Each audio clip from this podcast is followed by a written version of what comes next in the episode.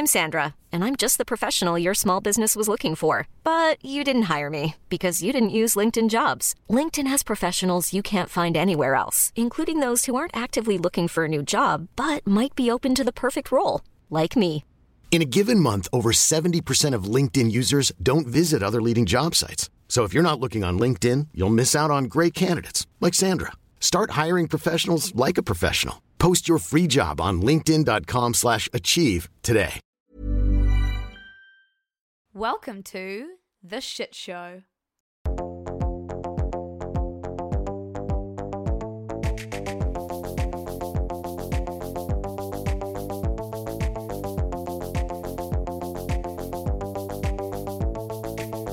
Welcome to the world of the media.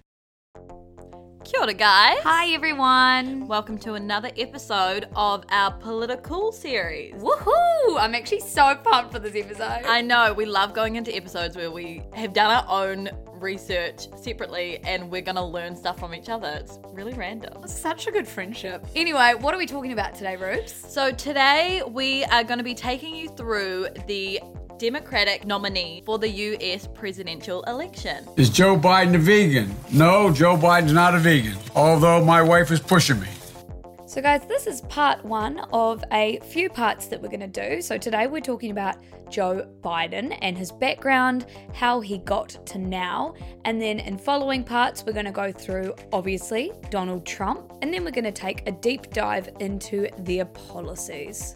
So here's the story, folks. Okay, Rubes, can you start us off with the life and times of Joe Biden? I sure can. So he grew up in Scranton, Pennsylvania. Scranton?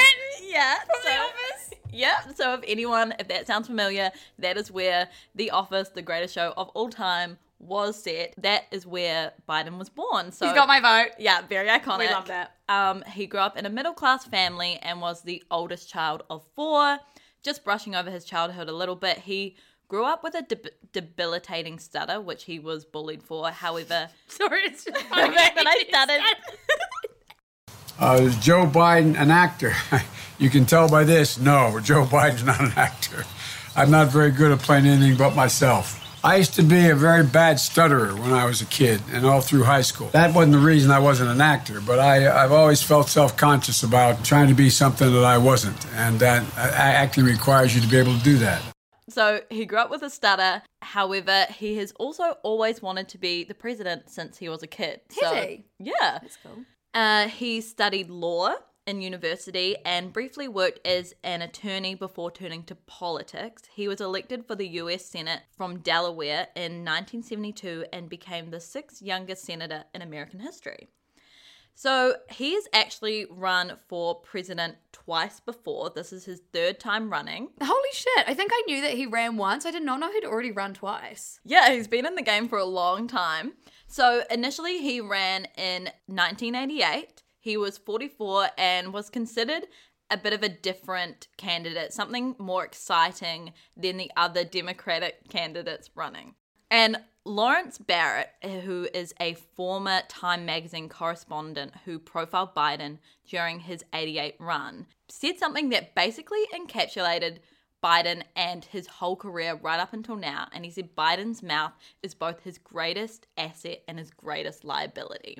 Which, if you know Biden, you know that this has definitely been a bit of his downfall. He has been self described gaffe machine. Did he self describe himself as Yeah. Gaffe Machine? I kind of stand. So at least he's a self aware. Yeah, look, King. Yeah. he's a self aware king. We'll give him that. Gaffe Uh, Machine.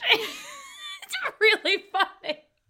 I guess we kind of are too. Yeah, we, we are partial to a few gaffes. This ultimately led to his failed candidacy in 88 when a video surfaced that showed Biden had plagiarized the UK Labour Party leader Neil Kinnock's speech in a debate.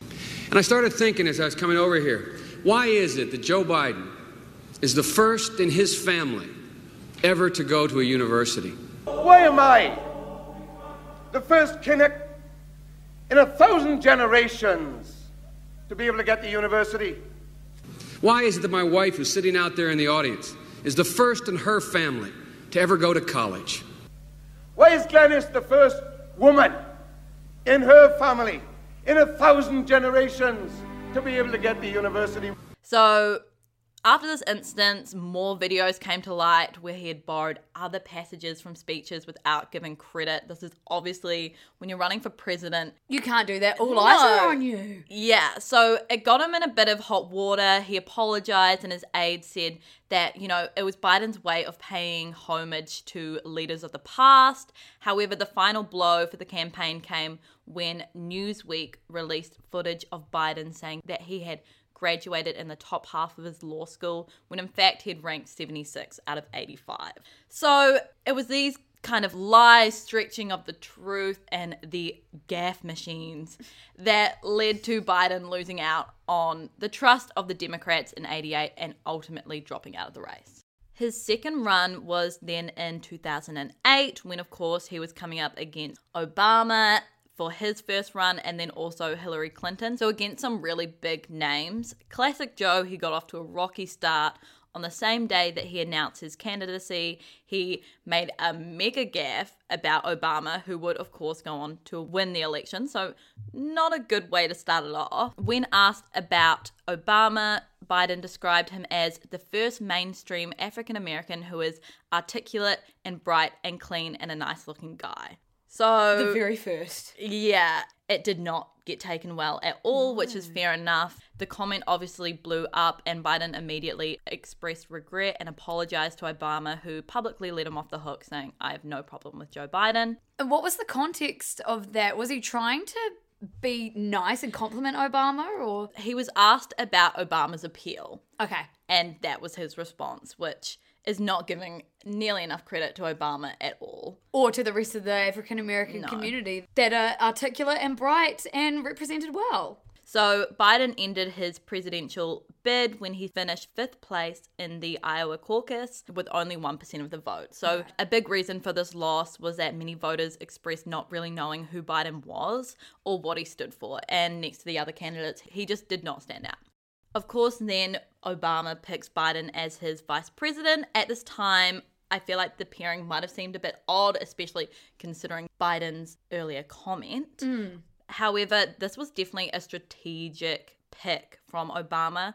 He was a newcomer, but he promised change, which is what everybody loved about Obama. However, Biden, as his running mate, filled all the gaps in Obama's resume. He filled all the gaps as well. he sure did. Um, and, you know, Biden was a more safer pick, and people knew that he had been in the Senate for a long time Yeah. and was definitely a reliable guy. So, of course, this is what formed to be what we all know and love is the Obama and Biden bromance. Love them. While we all knew Biden, I only really knew Biden as Obama's VP, but I feel like there's a huge part of Biden's life that I was unaware of, and that was his pretty tragic, well, extremely tragic past and what was going on behind the scenes of his political career.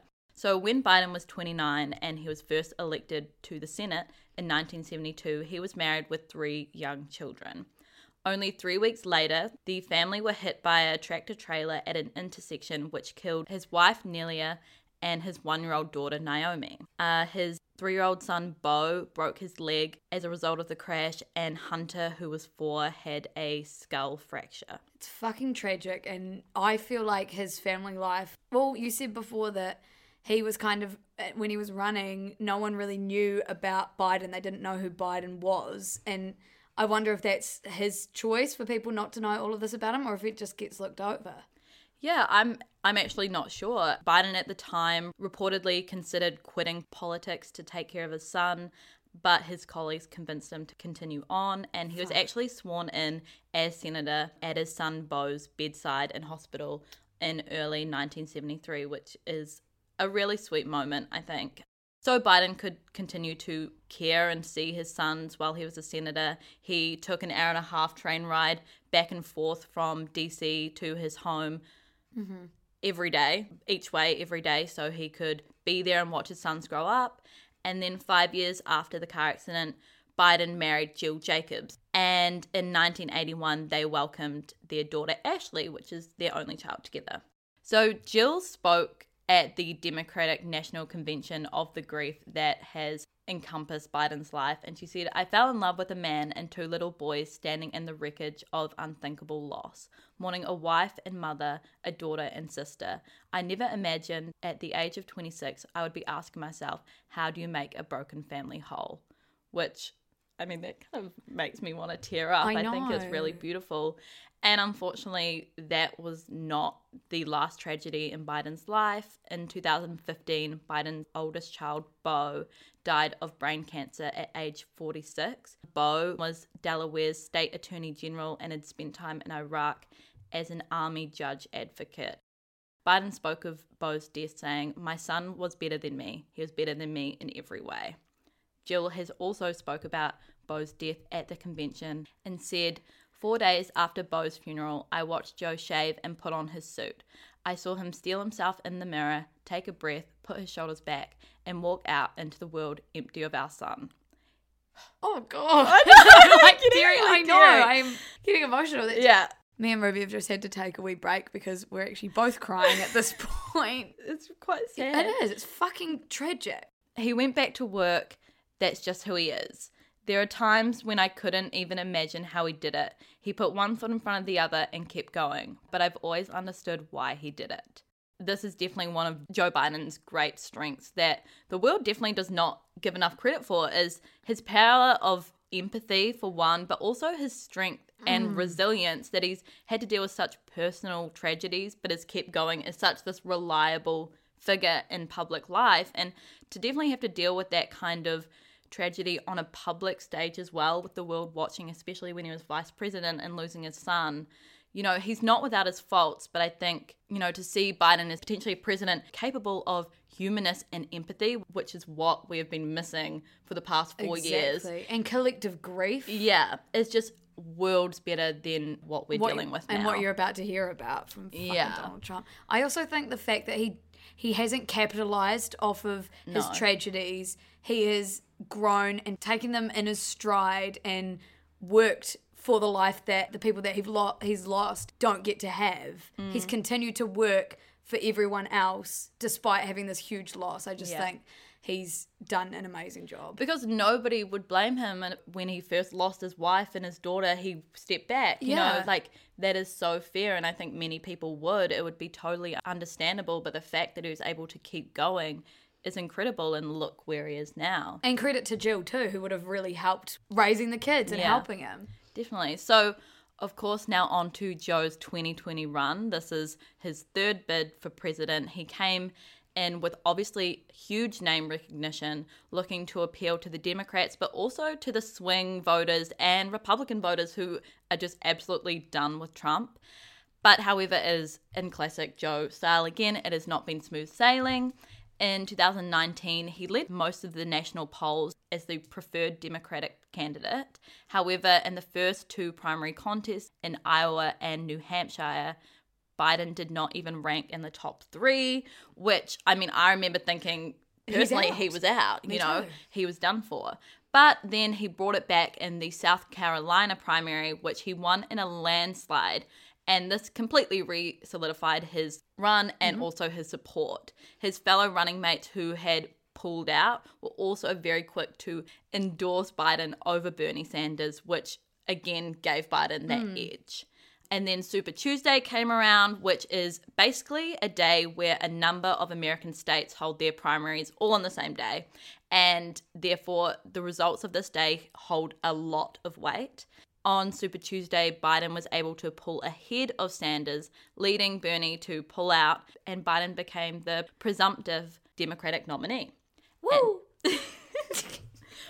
which I can't lie, I was upset about. I I, was a huge Sanders supporter, but you know, Joe's great too, and we can totally get behind him. He's, of course, since then been officially nominated. If elected, he will be the oldest president in the history of the United States, and Kamala Harris, who is his chosen running mate, would be the first African American and first Asian American vice president.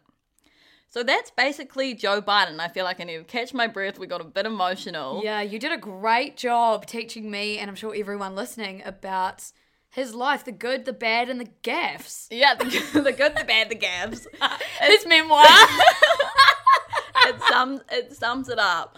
So I think lastly, will Joe be able to shake his Uncle Joe status and present himself as a serious contender? He became this lovable and silly wingman to Obama that earned him the respect of the public. But I think it took everyone a while to actually take him seriously and be able to trust the country potentially being in his hands. Mm-hmm. And of course, he's not without his blunders. In part two, I'll get into what Joe actually stands for, and we'll definitely chat more about his gaffes and, you know, kind of scandals as well.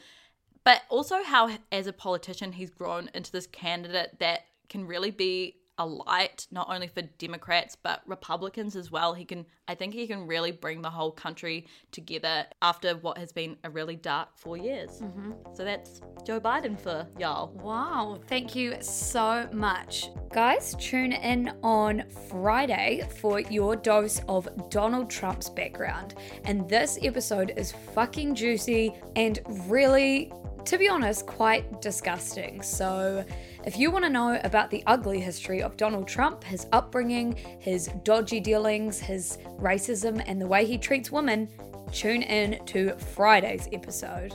I mean, I hope you've enjoyed, or I hope you felt something hmm. throughout this episode, because we certainly have. Hmm. Oh my we felt God. it all. As always, you can find us on Instagram at the Shit Show with lots of underscores. Also, shit you should care about. Our website, shityoushouldcareabout.com. You can come and find us in the Facebook group, the Shit You Should Care About Squad.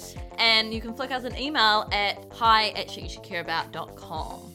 So, guys, we absolutely love it, and it helps us so much when you share that you're listening to the shit show. Check it on your Insta stories, and we will share it. We love seeing where and how you're listening, and you know, check us a review if you like the episode. And if you don't, you know, you can keep your opinions to yourself. It's fine. That's fine. Keep yourself your own podcast. As always, lovely to have you here. Thanks so much, guys. See you Bye. next time.